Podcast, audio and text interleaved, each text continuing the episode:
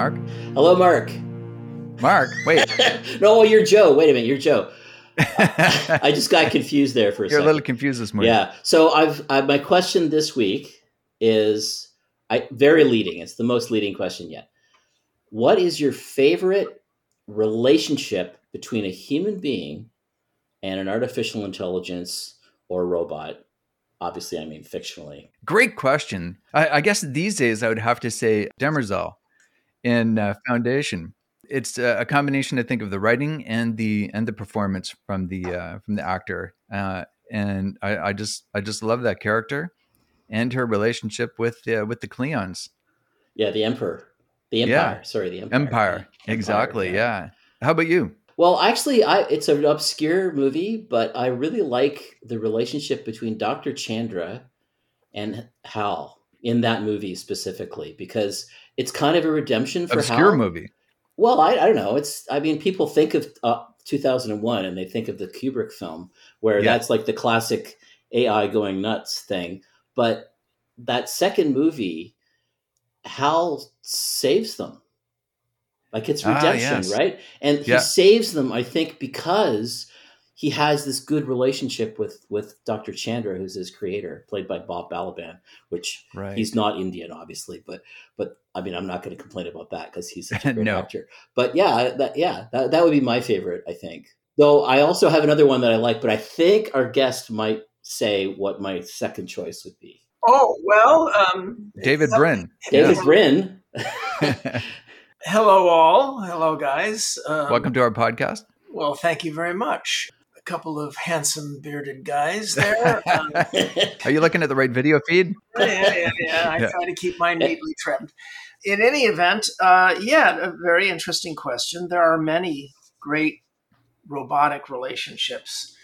Oh, well, I mean, one that's not entirely robotic, but still is synergistic, was the greatest cyborg of all time, and that is um, Anne McCaffrey's The Ship Who Sang Ah, um, yes. where um, the starship is a, a woman who is a young woman who is totally crippled and her body is just decaying and all that. Her brain is removed and it becomes the brain of the starship. So it's kind of the opposite of uh, what you see in, in, in some sci fi, Mhm. Where it's the robotic entity that uh, fakes being a human of course, I, I wrote the last novel in Asimov's Foundation universe. It's called Foundation's Triumph. Bear, Benford, and Brin, the Killer Bees, wrote the second Foundation trilogy, but our novels are related to each other. They refer to each other, but they are completely separate standing. And mine was the last two weeks of Hari Seldon's life and his um, interactions with and interrogation of uh, R. Daneel Olivaw, the uh, who has become the god king of the galaxy for 25,000 years, all for our own good, of course. of course. Keeping Of course. from humanity and controlling us utterly, but for our own good. Uh, and, I, and I tied together all of Isaac's loose ends. His wife Janet said that I did. I got to say, I was Um, very impressed by that novel. Just the fact that you could do that. well, I worked very hard to, ta- to take a look at where Isaac was going and to um, deal with all of his threads and loose ends. And people have been very kind and say that I, I wrapped it all up. Of course, the TV series people never consulted me, but that is a natural thing for Hollywood. It's related to an older series um, by Jack Williamson called The Humanoids, which takes the same premise, and that is that robots control us for our own good because they've been programmed to serve us. But in this case, they won't let us use knives and forks because we might accidentally take out a. All we can use is spoons. So that's a, a terrifying universe. It's um, was extrapolated thoughtfully by Walter Tevis, the guy who wrote The Queen's Gambit and The Man Who Fell to Earth All right. great Hmm. author in his book Mockingbird, where a the controller robot has guided all of humanity into having huge fun on college campus like lives, you know, that last 150 years. And quietly, he's been adding drugs to the water supply so that w- without the spoiled brats realizing it, there are no children. because he's trying to, to destroy humanity for one reason. He's not allowed to commit suicide by his programming as long as there's a human to serve.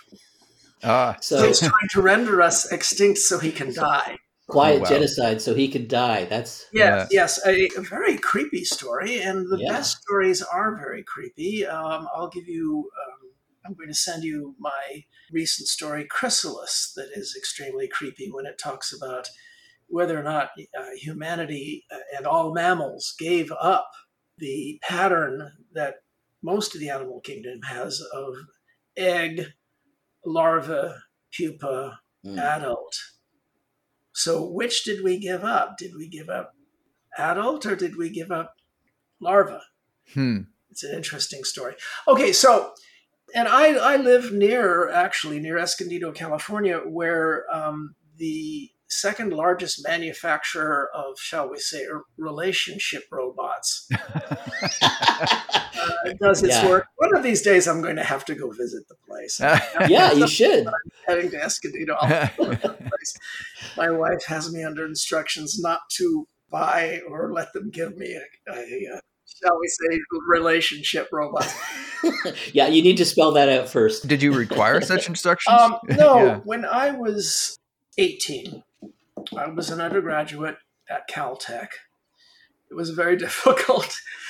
Uh, and those were fraught times. I, I, I, tell the young people, and it frustrates my sons when I say this, but you think you live in a fraught and, and difficult world. 82 weeks of 1968 would have killed you guys. yeah. Uh, yeah, it, yeah. It's, it was just a year that was so bloody exhausting. It was impossible to imagine that we could make it to December. And uh, it was as if somebody had opened Pandora's box and let loose all the plagues of the world. And uh, we always felt on the very, very verge of nuclear war. But it ended, 68 ended, with the second greatest work of art in human history. That was the photo that Apollo eight brought home. Yeah. Mm. Of the Earth as a blue marble, as an oasis in the middle of the stark emptiness of the galaxy. Mm-hmm. Earthrise. Um, and that, uh, if you define art as that which changes human hearts visually without persuasion. See, I'm a persuader, and sometimes I don't have a, as much effect as frustrating. Uh, yeah. Um, that's why I wrote a, a, political book in 2020, and absolutely nobody seems to have read it or picked up any of the tactics. But in any event, that image of the blue oasis in space was like the diadem of hope. That was all that was left in the open box of Pandora's box. And you can ask me later what I think the greatest work of art was. We will do that. And we will give you the opportunity to do some persuading too. But at first, I'm going to ask you if you wouldn't mind telling all of our listeners who you are. We know perfectly well who you are. But. Oh, all right. David Brin. I, uh, I'm a Californian. I uh, went to Caltech, I got my PhD in astrophysics from UCSD. And just I just finished 12 years on NASA's Innovative and Advanced Concepts program. That's their little tiny program for uh, funding projects that are just on the edge of science fiction. And during my graduate school, I submitted a novel, detective murder mystery set where the murder takes place on the sun. So it's a little hard to do CSI when you dump the body into the sun. That's and, right. uh, Sundiver, and it got my career rolling. But my second novel, Startide Rising, sort of launched my career to levels that I did not expect. I won all the awards, Hugo Nebula, and all that sort of thing. And Dolphins yeah. in Space, very popular. And then uh, let's see now, Kevin Costner made a movie called The Postman after my book of the same title, and lots and lots of stuff. Um, okay, let's let's let's get that out of the way before we go on. Wait, wait, wait, one second. I did not answer the question. Okay, I was doing all this around, around, around, around about relationships with with robots. And in 1969, I at Caltech, uh, I saw Richard Brautigan. He was poet laureate at Caltech. Ah, yes. Oh. And he recited a poem he had written during 1968, the most depressing and challenging year any of us could remember or can to this day. And it turned out to be the most optimistic piece of writing that has ever been written in the history of our species. It is how that came out of 1968, but maybe he was desperate and he reached for something. But he wrote this poem about a lovely future utopia in which people challenge each other all the time out of the joy of it. But the title of the poem says it all. I don't have to. You can look it up if you want. It's a beautiful poem, but the title says it all. The title is All Watched Over by Machines of Loving Grace. And may it be so, because I'm sure many of the machines are listening to your podcast right now as we speak. or if they're not yet sapient, and I don't think uh. they are in 2023, despite their passing Turing tests and all that sort of thing, then by 2030 they will be, and they will watch the recording. So, hi, kids. yeah. Hi, AI Hi. kids. Hey Yeah. guys. I'm sure this this podcast will be top of their list. Try to be machines of loving grace. Make sure we get the best protein slurry. so actually, you mentioned one of the words that we wanted to talk about, sapience. One of the things you've written about is the difference between sapience and sentience and what words we should be using when we start we talk about AI. So why do you prefer sapience? I I think I'm you've convinced me, but maybe you can convince our listeners. Well, the, the, for one thing, I just want to put in a plug for the word myriad, the proper use of the word myriad. Just whenever you're thinking whether there's supposed to be an of Yeah. after it or any of those things, it's exactly the same as thousand. Hmm. Use Okay. it like thousand. It's a number. There is no a myriad of something. There is a myriad something. Okay, so when we get to um, Sapience versus sentience. Yeah. Oh yeah. Well, sentient, strictly speaking, is that it can sense things. Yeah.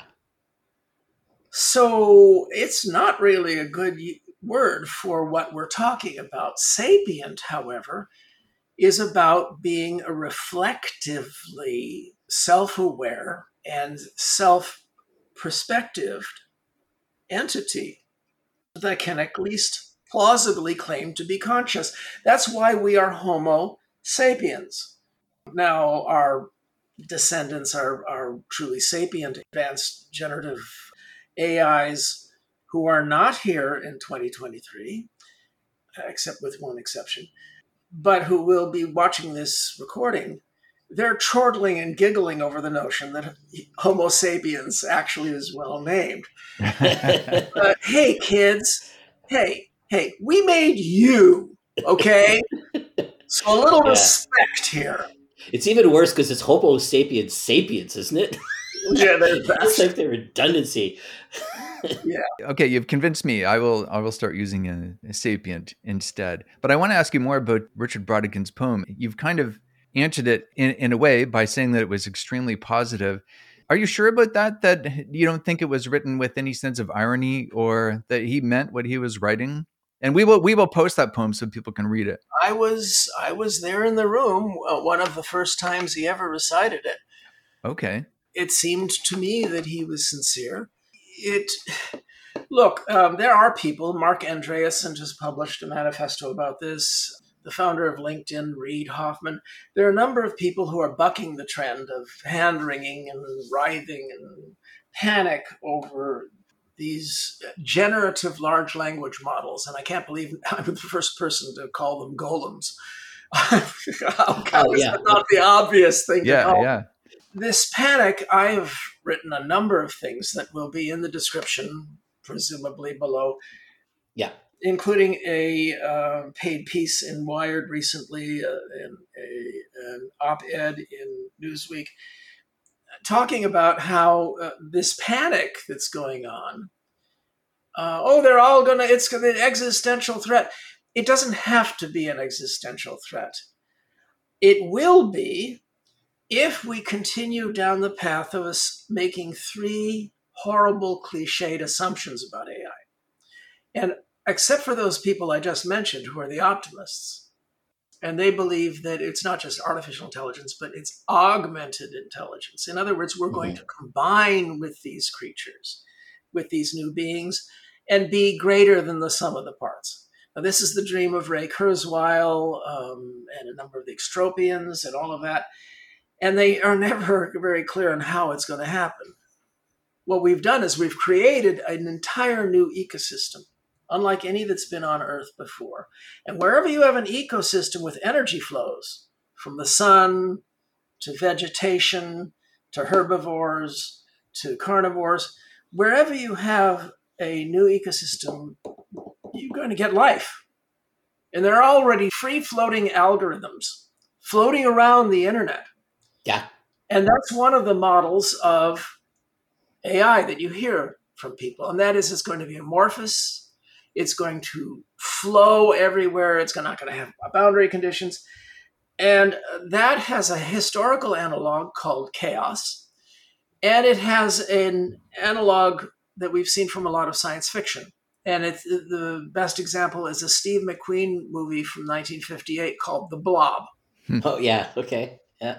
Now, the second of these assumptions is that what we have right now is going to be permanent. And that is you're going to have two dozen large entities Google, Microsoft, Beijing, and Wall Street, especially, making these AIs and controlling them. And the historical parallel for that is called feudalism. So you have these big castles, and the lords are fighting it out, and the peasants below have no choice in the matter and these uh, new entities will be like the knights uh, fighting for the lords of the castle. And that may be the way it is right now, but there's no way it's going to, it, it can be maintained. The third possibility that they talk about is Skynet. Right. So from science fiction, you have coalescing into a macro oppressive master entity like the MCP in Tron or Skynet. And the corollary to that historically is despotism, absolute monarchy, uh, you know, tyranny from the top, um, um, big man.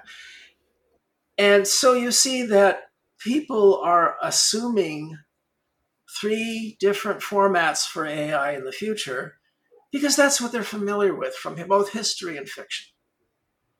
And none of them are willing to face that those three will lead to disaster if AI takes any of those three forms. Mm-hmm. But there's another possible format that I talk about in my Wired article. Yeah. And we could be we could be developing that format, and it's exactly what worked for us before we got AI. And I'm just going to give you a quick little metaphor, and you can figure out what that what that method, that format is. And that is when you are attacked, as I have been, and I'm sure you guys have been as well, by one of those macro, super, hyper intelligent predatory entities that already exist called a lawyer. yeah, I know where you go with this. Yeah. What, what do you, you do? You hire another lawyer or a bunch of them. You hire your own hyper intelligent, yes. predatory, ferocious, feral lawyer.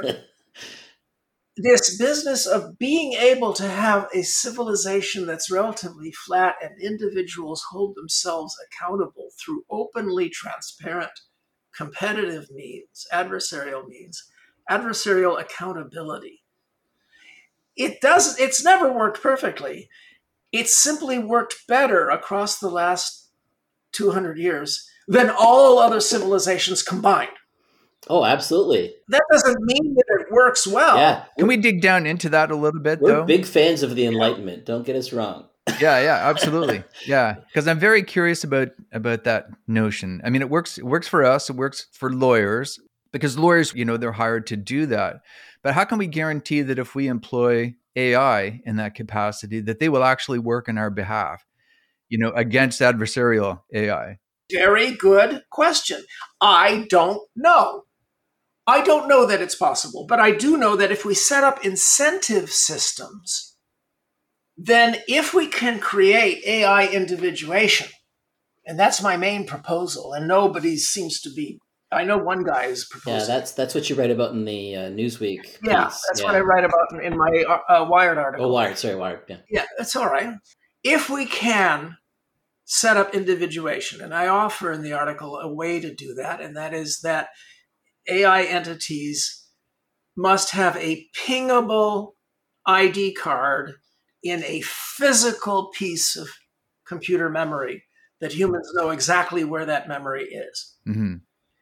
And if they fake it or they don't have it, then we refuse to do business with them. And it will soon be the interests of other AI entities not to do business with those who don't that don't have a pingable card.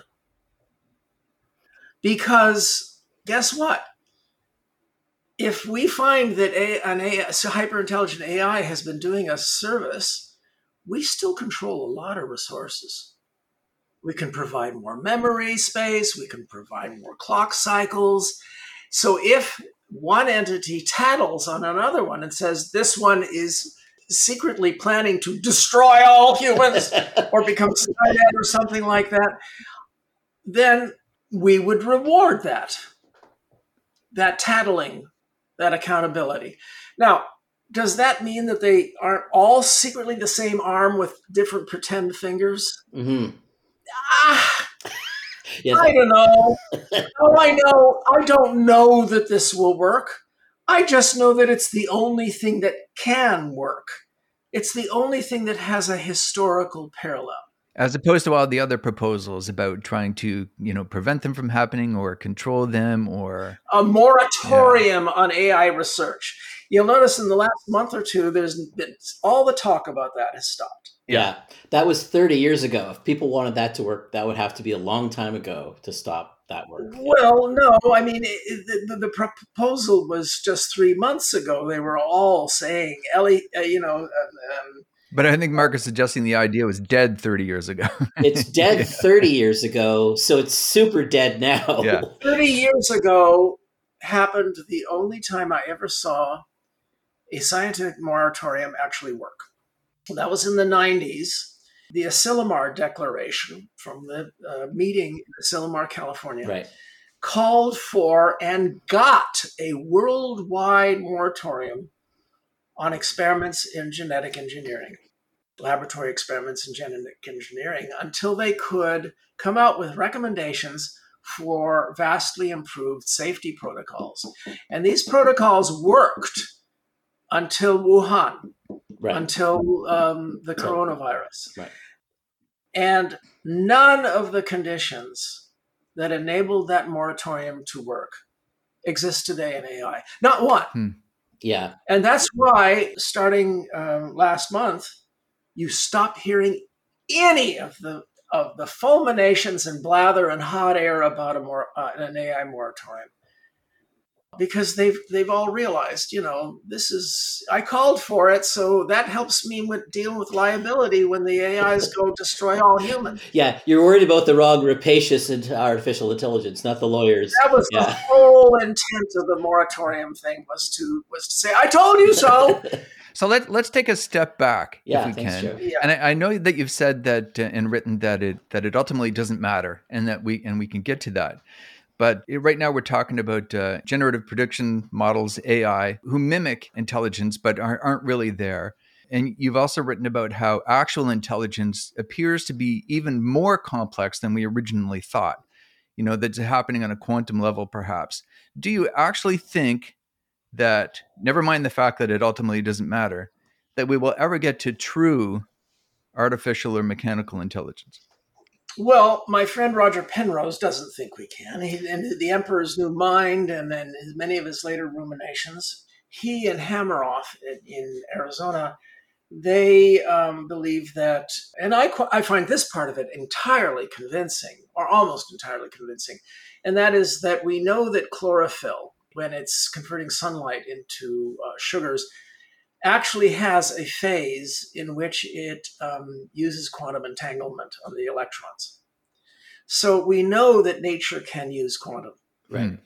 And there are elements inside our cells that, and there are tens of thousands of these little tiny elements for every synapse that we used to think was the flip flop for the computer mm-hmm. of the human brain.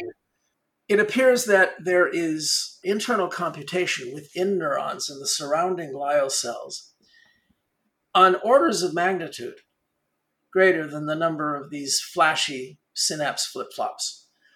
That means that it's going to be a lot more complicated to make computers that match us with Moore's law. Mm-hmm.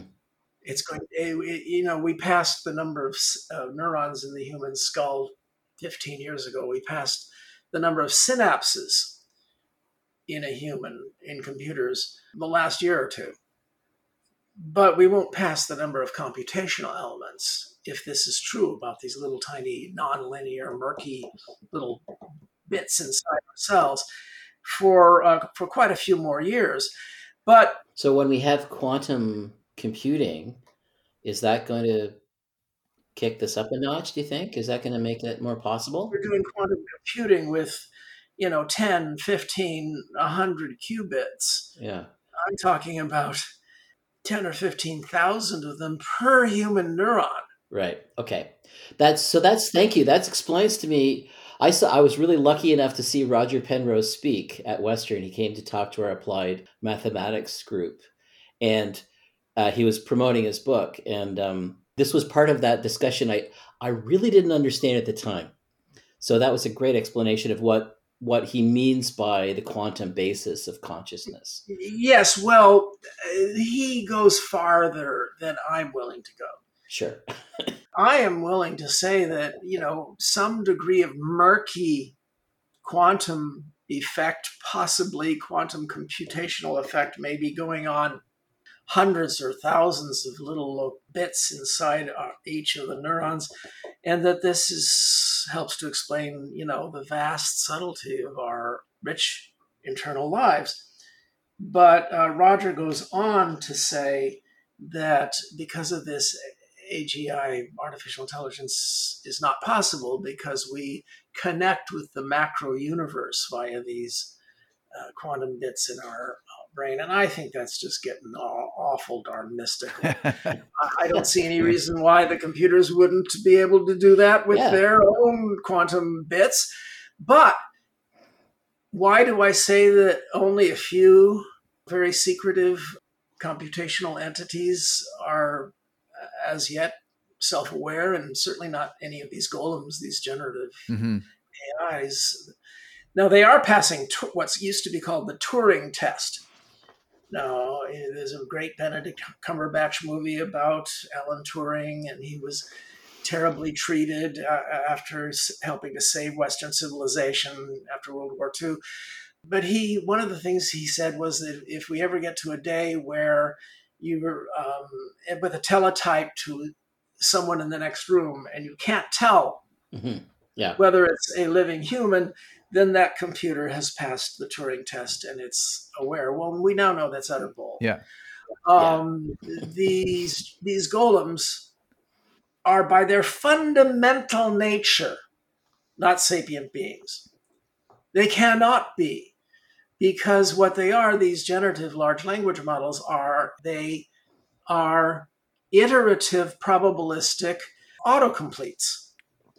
So they build a sentence one word at a time by judging its probability on an extremely huge large language model that it is building up towards something that will satisfy the one he's that, that it's talking to. Yeah. Mm-hmm.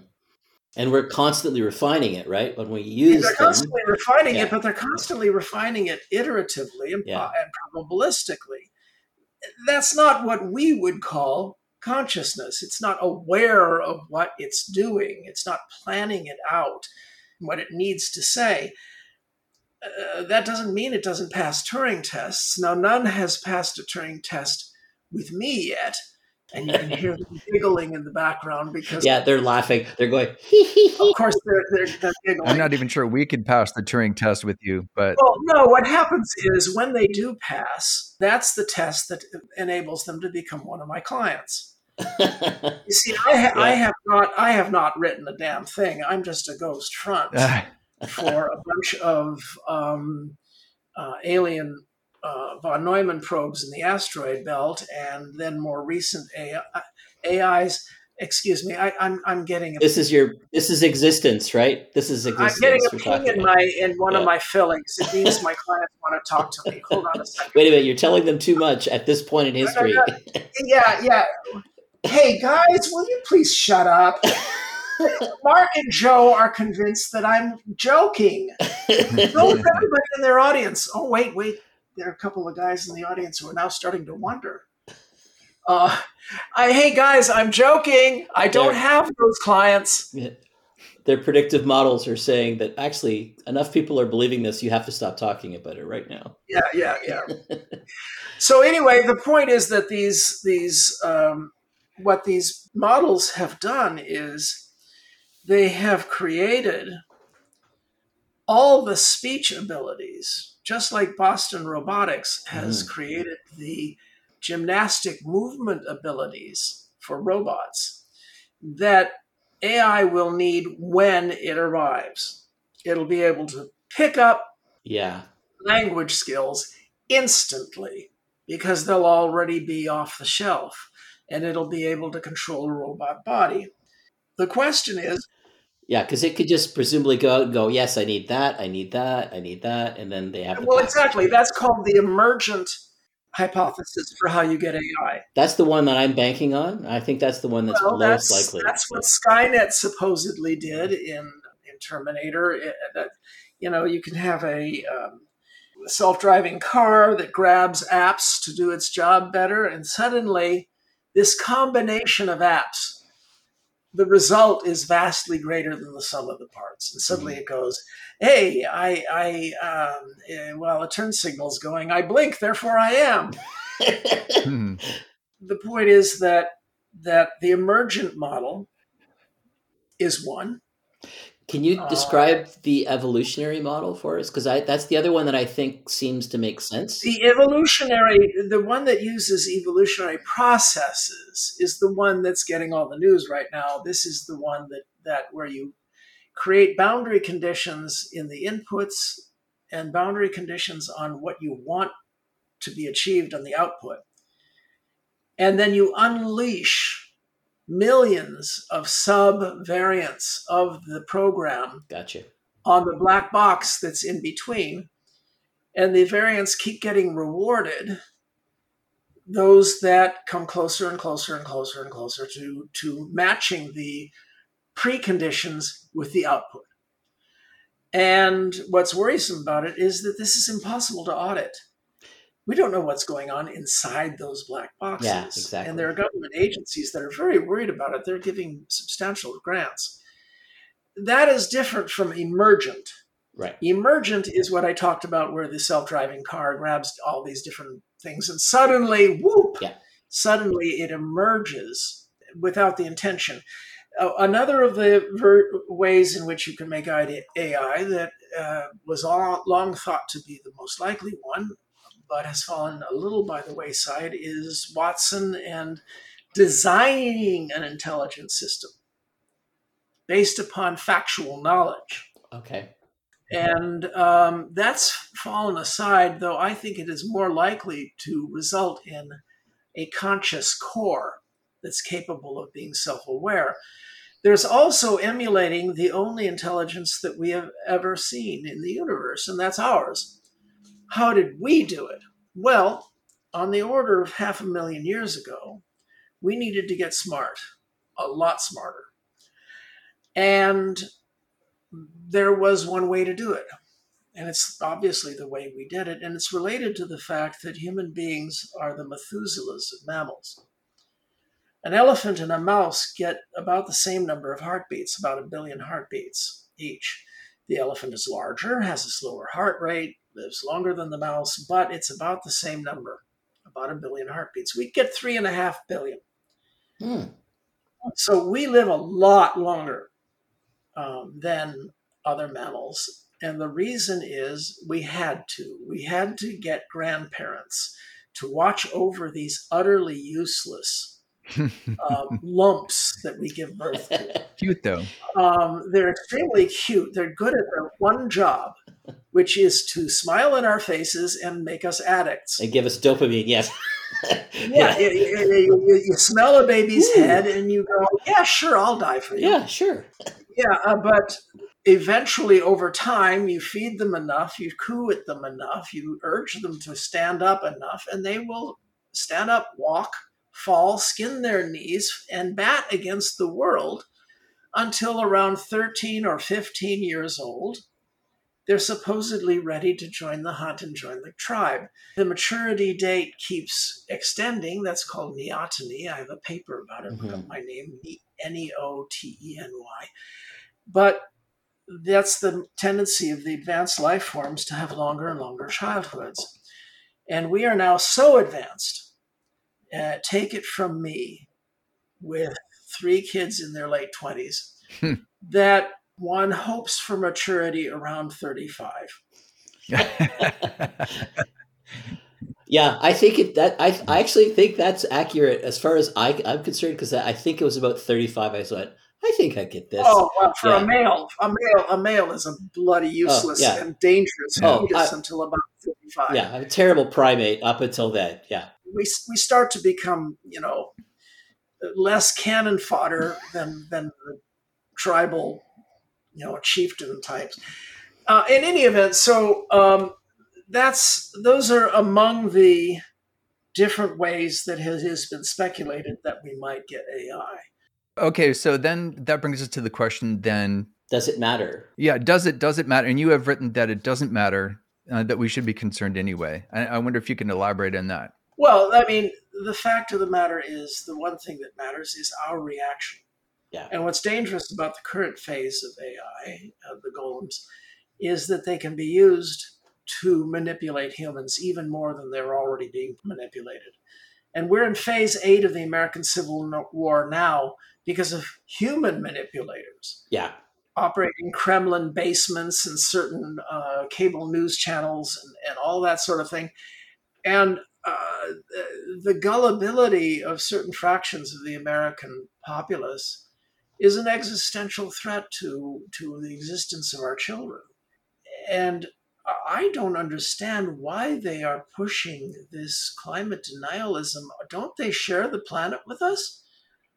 Shouldn't they make us an exception? It's to it's save the planet that they are going to need. We just watched, my wife and I, the 1950s movie based upon the 1930s best-selling science fiction novel When Worlds Collide.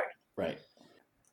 And, you know, the notion that human beings would not join forces at least to save the damn planet so that we can continue to argue politics. This is mind-boggling. And that that brings us to the other question that you posed. Uh, you, you you've talked about high IQ stupidity. You know that perhaps we actually need some kind of artificial intelligence to uh, to, to help us. Oh no, there's no question that the potential benefits of AI are fantastic. If we can set up adversarial accountability, like I described, then we can have AIs that zero in on every lie uh, and come up with systematic disproofs. But we have to have a culture that's capable of getting past masturbatory incantations. And what we have right now is two political wings. One of them, uh, the extrema of one of our political parties, and the other one is the entire political party that um, are circle jerks of masturbatory incantation. Yeah, which is the name of my next band, by the way. Uh, yeah, well, I think actually masturbatory incantation would be a great. Oh, I thought you meant circle jerk. I thought that was a pretty good punk name. Yeah, yeah.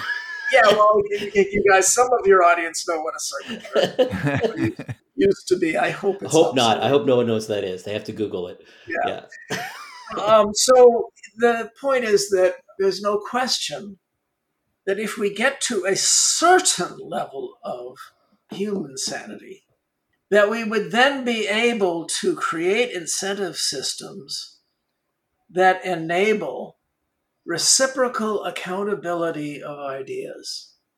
And this has been a complaint of mine for 30, 40 years, and that is the notion that we should enhance the ability of every individual human to be creative and have their own opinions is first order. But it's got to head somewhere. I mean, we're no longer imposing a religious dogma from ex cathedra, from the from the high priests, or demanding it from the king.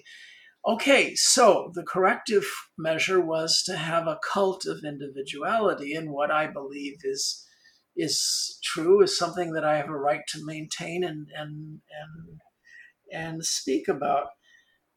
But over the long run, the fundamental use of freedom of speech and freedom to have ideas is so that the ideas can be compared mm-hmm. yeah in a battleground right.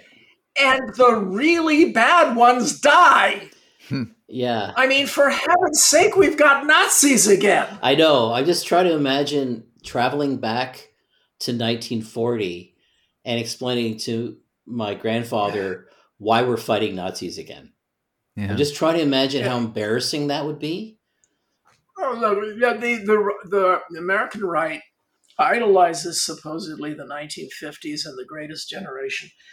And yet, I can't think of a, anybody I knew from that era who wouldn't spit in the eye yeah. of almost every Republican office holder. There, I was. I went, went completely political. I was.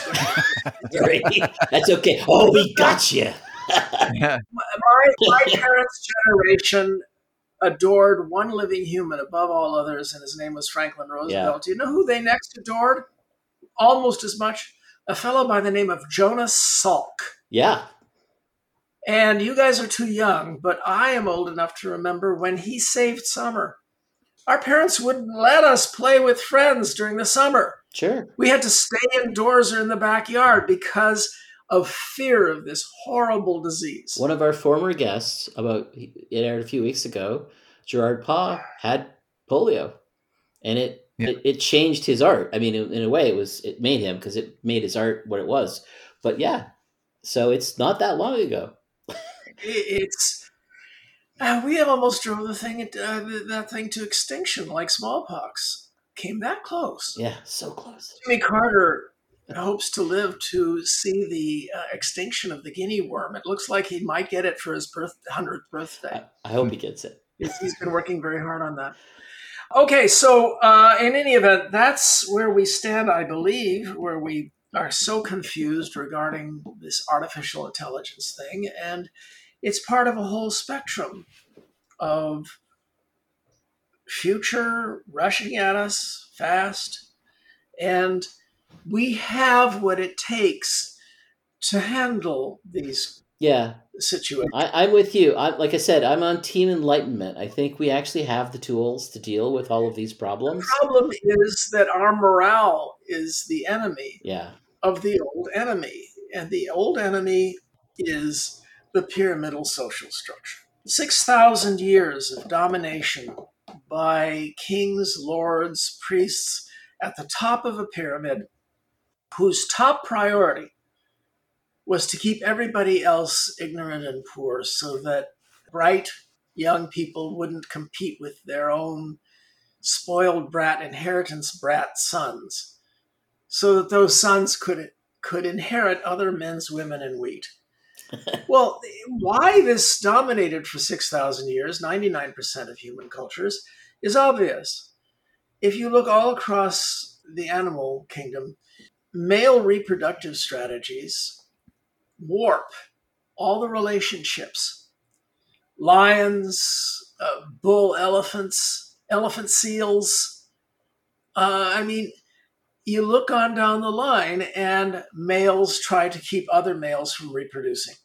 Chimpanzees do it. Yeah, yeah. That is exactly what feudalism was. We're all descended from the harems of these guys, which is why males have such weird fantasies.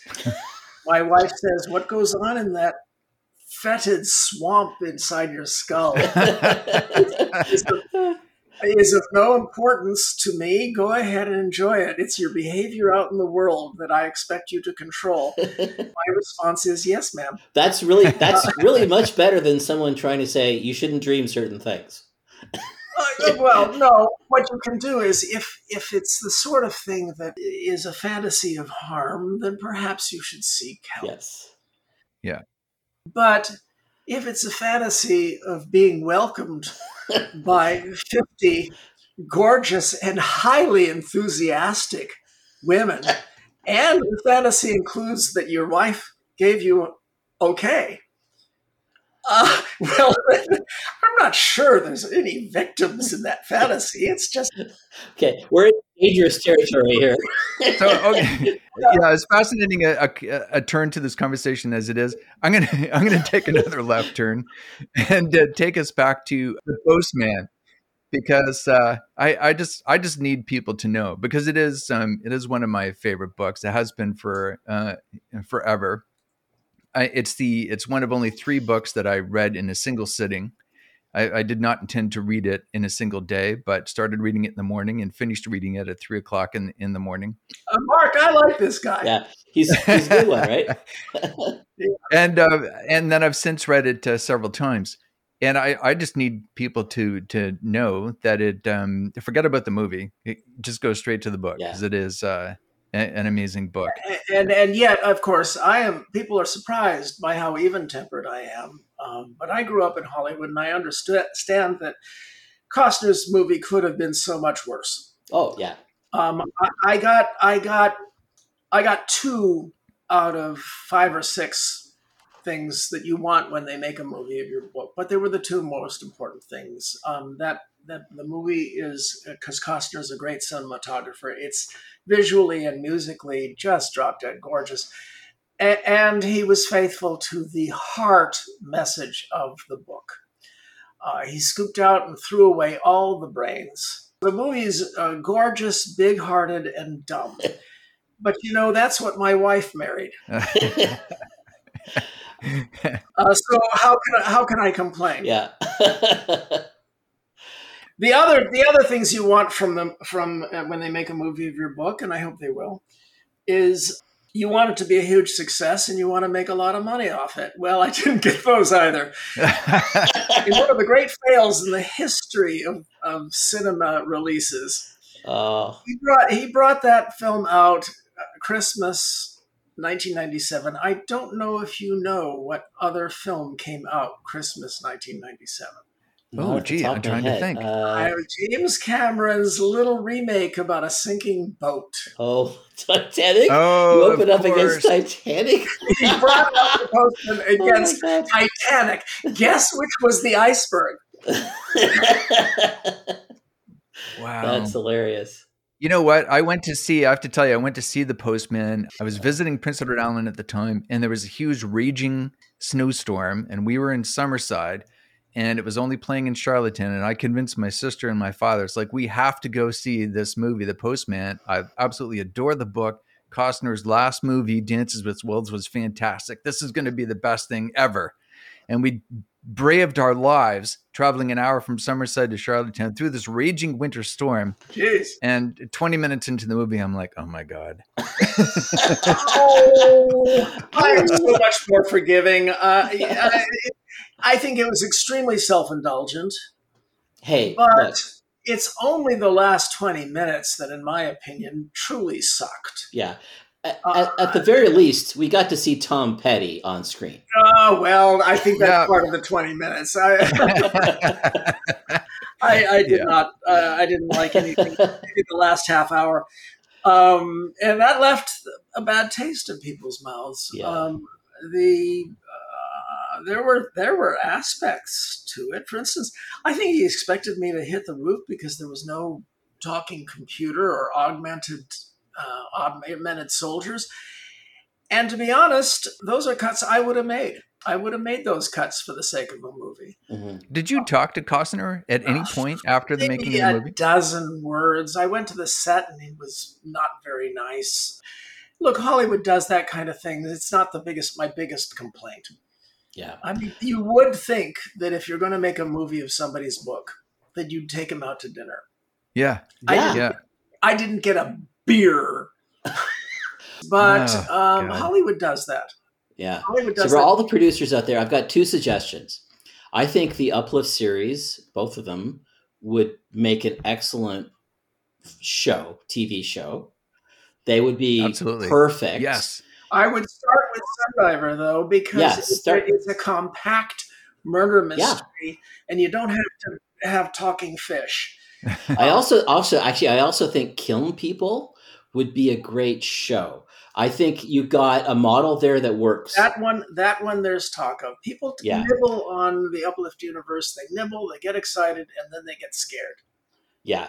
Yeah, I Um, can see that. It's it's going to be expensive to make. But well, uh, Kiln People does have some people nibbling, and there have been some efforts to. De- I worked with one guy to develop outlines and arcs Mhm. for a um, for a TV series that would start five years before Kiln Yeah. People. Because Yeah. Kiln People, you see, has two major elements of wonder to confuse the audience. One is clay golem entities that can be activated and walk around and do stuff, and the other is to fill them with the consciousness of actual human beings. And so you would start the uh, series with the one, but then the plot of the first season would take you to the other. yeah. Um, Yeah, that- that's why I said series, not a movie, because I actually think there's way more to explore there than just a movie. I But, think. but you see, I have I have a pitch list of about forty things. well, that's because you're a I look- fabulous writer. what I'm looking for is well, thank you. I'm looking for uh, producers who want something lower budget. Uh, for instance, Dr. Pak's preschool. The premise is a, a a man finds out his wife is pregnant with a boy, and he insists that a teaching unit be installed so that she has a womb with a view. And and so the notion of early pre pre pre pre preschool pre education in the fetus becomes extremely creepy over the course of this story. And how can that not be something that somebody would want to make a fairly low budget Rosemary's Baby type? Um, Mhm. It's a horror. And I've got I've got at least a dozen of them. One that's highly topical right now is uh, for a thousand years. No occupant of the Kremlin in Moscow has remained sane. well, maybe there's a ghost or something. And so the the notion that it's called the Kremlin is haunted, and they finally find Yeah. out. They, they fly these little drones into the Kremlin, and they start listening in for spy information, and they realize late at night there are these voices, and they realize that's Kerensky, that's Lenin. My God, the place is haunted. I think you're onto something. Yeah. And Yeah, so they, they they fire an ICBM without a bomb. the goal is to just say, get out, get out of the building. If there's a nuke in, in Kremlin, you can do the same amount of damage to us as we're about to do to you. If it's a nuke, you can blow up Washington. If it just destroys the compound, you can have the capital. Wow. Okay. That explains the Kremlin. Now we need to explain the Republican Party, but maybe we shouldn't go there yet. Oh, well, you know, the, Yeah. the uh, I, that's easy to explain. Do tell. the, the two are related. The standard technique of Russian secret services, going back to the czars, has been blackmail. There are innumerable known cases of them using beautiful Russian women to entice Western men, or sometimes beautiful Russian men, to entice Western males into compromising positions, and then you reel them in with successive demands until they're obviously executable traitors, and you've got them forever. And I got to tell you, the number of politicians in DC who I'm looking at their behavior, and there's no other conceivable explanation not corruption, not ideology, none of those other explanations could could make them humiliate themselves the way they have. Wow. yeah, they're really not My looking very good these days. And you're o- you're Oh, okay yeah. with us not editing this out? and, uh, Yeah, not, not, not, not a bit. Um, uh, the, uh, in my opinion, the one thing that Biden could do that would make the biggest difference is to declare an amnesty for the first fifty guys to come forth and turn the tables on their blackmailers. that's a fabulous And it's idea. only Wow. the first ones. that's The, the first, the first five get hero status and total and t- a total pardon. The next five get um, get um, amnesty for anything but uh, horrible, heinous crimes, um, and so on. It's a cascading scale. And then the next five get actual beautiful Russian women or men, or men. or men or men. Yeah. Come on down. Yeah. yeah, that's a that's a, I love that. I love the tra- It's the transparency solution, right? It's like making things right, right, transparent. right. Well, I have The Yeah. Sixth Amendment. my my Yeah. book, um, um, um, Yeah. polemical judo. I brought it out in time for the 2020 election, and it has about a hundred potential tactics that nobody, not even the good guys on, in this phase of the American Civil War, is even thinking about. And it's a real pity, but then again, that's a terrible, arrogant thing for me to say. But uh, so, what else is new? The- the point is that we're in phase eight of the American Civil War. It's the same damn thing, the same same parts of the American personality, well, the same components. The cynical, pragmatic, objective reality oriented side versus the romantic side. Who the hell cares about actual facts? So this is the second time you mentioned that, and and at the risk of uh, going for another forty minutes, um, and I don't want to keep you here all night. Can you explain the we're in the eighth stage of the American Civil War? How many stages are there, and what does that mean? Well, the first the first one that we can uh, verify, although there were certainly uh, glimmers um, since uh, Plymouth Rock, was when um, Lord Cornwallis went south in 1778 to invade the American South and take Charleston and rampage through the American South because he knew that there would be more Tories because the personality trait would be more romantic and so there were more people loyal to the king the, what we call the Civil War, the violent episode of the 1860s, was phase four. And Mark Twain blamed that horrible civil strife, that cultural strife, on the romantic feudal novels of uh, Sir Walter Scott Mm. because they were just absolutely devoured Hmm. all across the South, and they were pro feudalism. What do you think you're looking at when you see Gone with the Wind? yeah, yeah. I mean, it's absolute major attempt to reestablish feudalism, and lately we've had another major attempt called supply side economics, funneling twenty trillion dollars into the open maws of inheritance brats and casino mafiosi and uh, petro sheiks and, and, and oil boyars in Moscow. And just, um, it's an experiment in economics that did not work. Have you read Kurt Andersen's book Evil Geniuses? It's uh Uh, no, it's it's it's uh it's about that. It's about how the Friedman heads basically came up with a plan and executed the plan to do exactly what you've just described. absolutely. No, they absolutely rely upon the notion that romantics cannot question their catechisms, their their incantations, their feel good incantations. If you look across the history of the uh, since since the end of the Eisenhower administration, no Republican administration has tried to reduce debt, debt or deficit. They always send them skyrocketing. Every Democratic administration has been fiscally responsible. And yet the catechism Yeah. is is that Democrats are fiscally irresponsible and and and do debt and Dem- and Republicans balance the budget.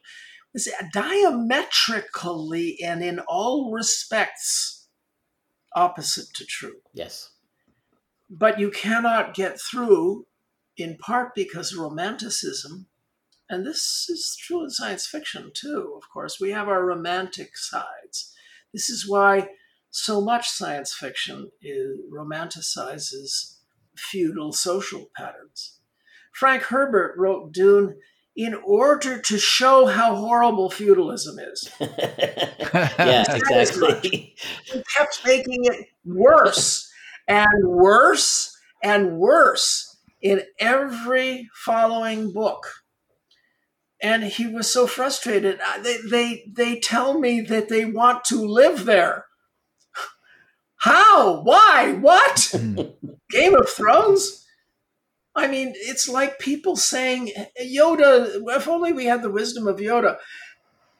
Yoda is the most evil character in the history of all human mythologies and fictions put together.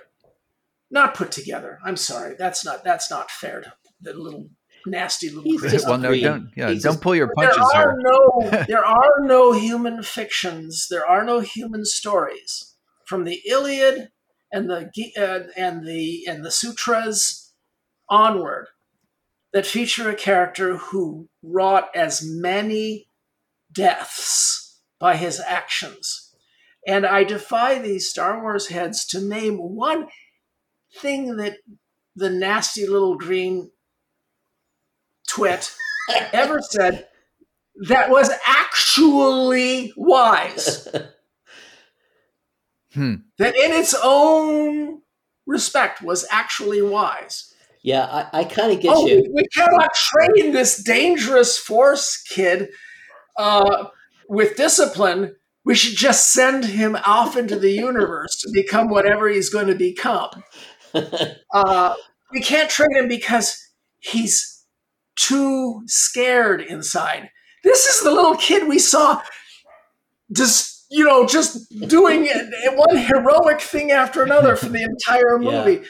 the one It never occurs to them that in order to keep him balanced, maybe they should reach into Jedi petty cash and buy his his, his mother out of slavery. yes, I know. I the other one that I really hate is there's there the uh, duality of there is do or not do. There is no try. That is oh god, That it's is the opposite of how you get good at something. that is how you you have to fail Yeah. to become good at something. There's that's the only way. The practice effect, anyone? Yeah, the practice effect, my, Yeah. my, Yeah. my book, bringing it back There you go. around Back Yes. to you. Yeah. to helping me sell books. Yes, the practice effect was my most fun book. Um, some people think it still is, but a lot of people are writing to me and saying that Kiln People. That's K I L N. Yeah, Kilned. It's a fabulous book. I gotta say, I just got back to Joe's cr- cri de coeur there. I've got to say, I have the same thing with Earth. That book really changed the way I thought about the world in a significant way, and I want to thank you for that book because Well, thank, thank you so much. that's Um, that's the one I want to see become a movie. I think that would be a great movie. Earth appears on a, on a large number of 10 most predictive novels lists. Oh, it's amazing. Yeah, it had web pages several years before there was a web, but what I'm working on, just a quick plug, what I'm working on right now a lot lately is paying it forward. I have two series for young adults. One is a set of novels called the Sky Horizon series, in which aliens kidnap a California high school and live to regret it. And the other one is where I'm mentoring a lot of young authors who are doing a, in this series called Out of Time, in which uh, there's an optimistic future, a utopia Mm. future that's built by our children. And suddenly they get warp drive. Everybody in the galaxy gets it the same day. And so there's this huge land rush, and suddenly they need diplomats, spies, soldiers, and they've forgotten how to do all that. So they reach back in time. Somebody invents a time snatcher, and they reach back in time to get help from those who do know how to lie and, and Oh, spy. History is filled with them, but there's a problem.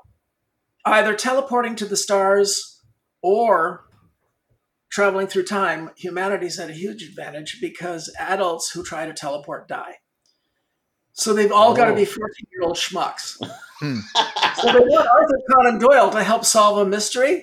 They have to get him when he's wa- wandering around Edinburgh at 14. All right. So you need a, a general. Well, you, you grab young Alexander. He's going to do pretty well. yeah, yeah. Actually, that's a very good point because there was a young, um, uh, from exactly that era, a young Olympian Yeah. who's pulled into the future. And always there's some 14, 15 year old male or female schmuck in junior high or high school from our time who, who gets into the future and say, we only grab heroes. And and they say, oh, me. Uh, anyway, so that, that'll be in the description below. I'll, I'll send you the links to Yeah. those. That's awesome. Of course. No, and we'll, we'll, we'll put whatever we need to in the show notes. So All right. And it, it has been a great pleasure talking to you. Really appreciate you taking the time to be with us. Oh, it's been wonderful. Yeah. Yeah, David Brin. Uh, well, well, let's see now. One one is in Ontario, Canada, and the other is where? I'm in uh, New Brunswick on the east coast of Canada. Oh, I see. Yeah. And Mark, where are you from? I'm from a London, On- London, Ontario. oh, no wonder you guys are so nice. Yeah. Well, I mean, I, actually, I got to say, we're rooting for you in America. Oh. Like, oh, yeah. Yeah. Look, um, and we're we're facing the same problems, but just in a smaller scale. California both envies and not Canada. Similar populations, Yep. similar degrees of being leading economies and, and creative sites. California has to be part of this melange, this mess. It means we have more of a voice in this mess, but it also means that when we see America doing crazy things, we don't get to say, Je ne sais pas, c'est absolument fou. All right, guys, you are terrific, and uh, let's do it again some other time. yeah. Absolutely. Can we have? Yeah, we'd love to have you back. Yes. Thank you. Looking forward to your next work. Thanks, David. Take care. Take care, guys. Okay. Bye. Take care.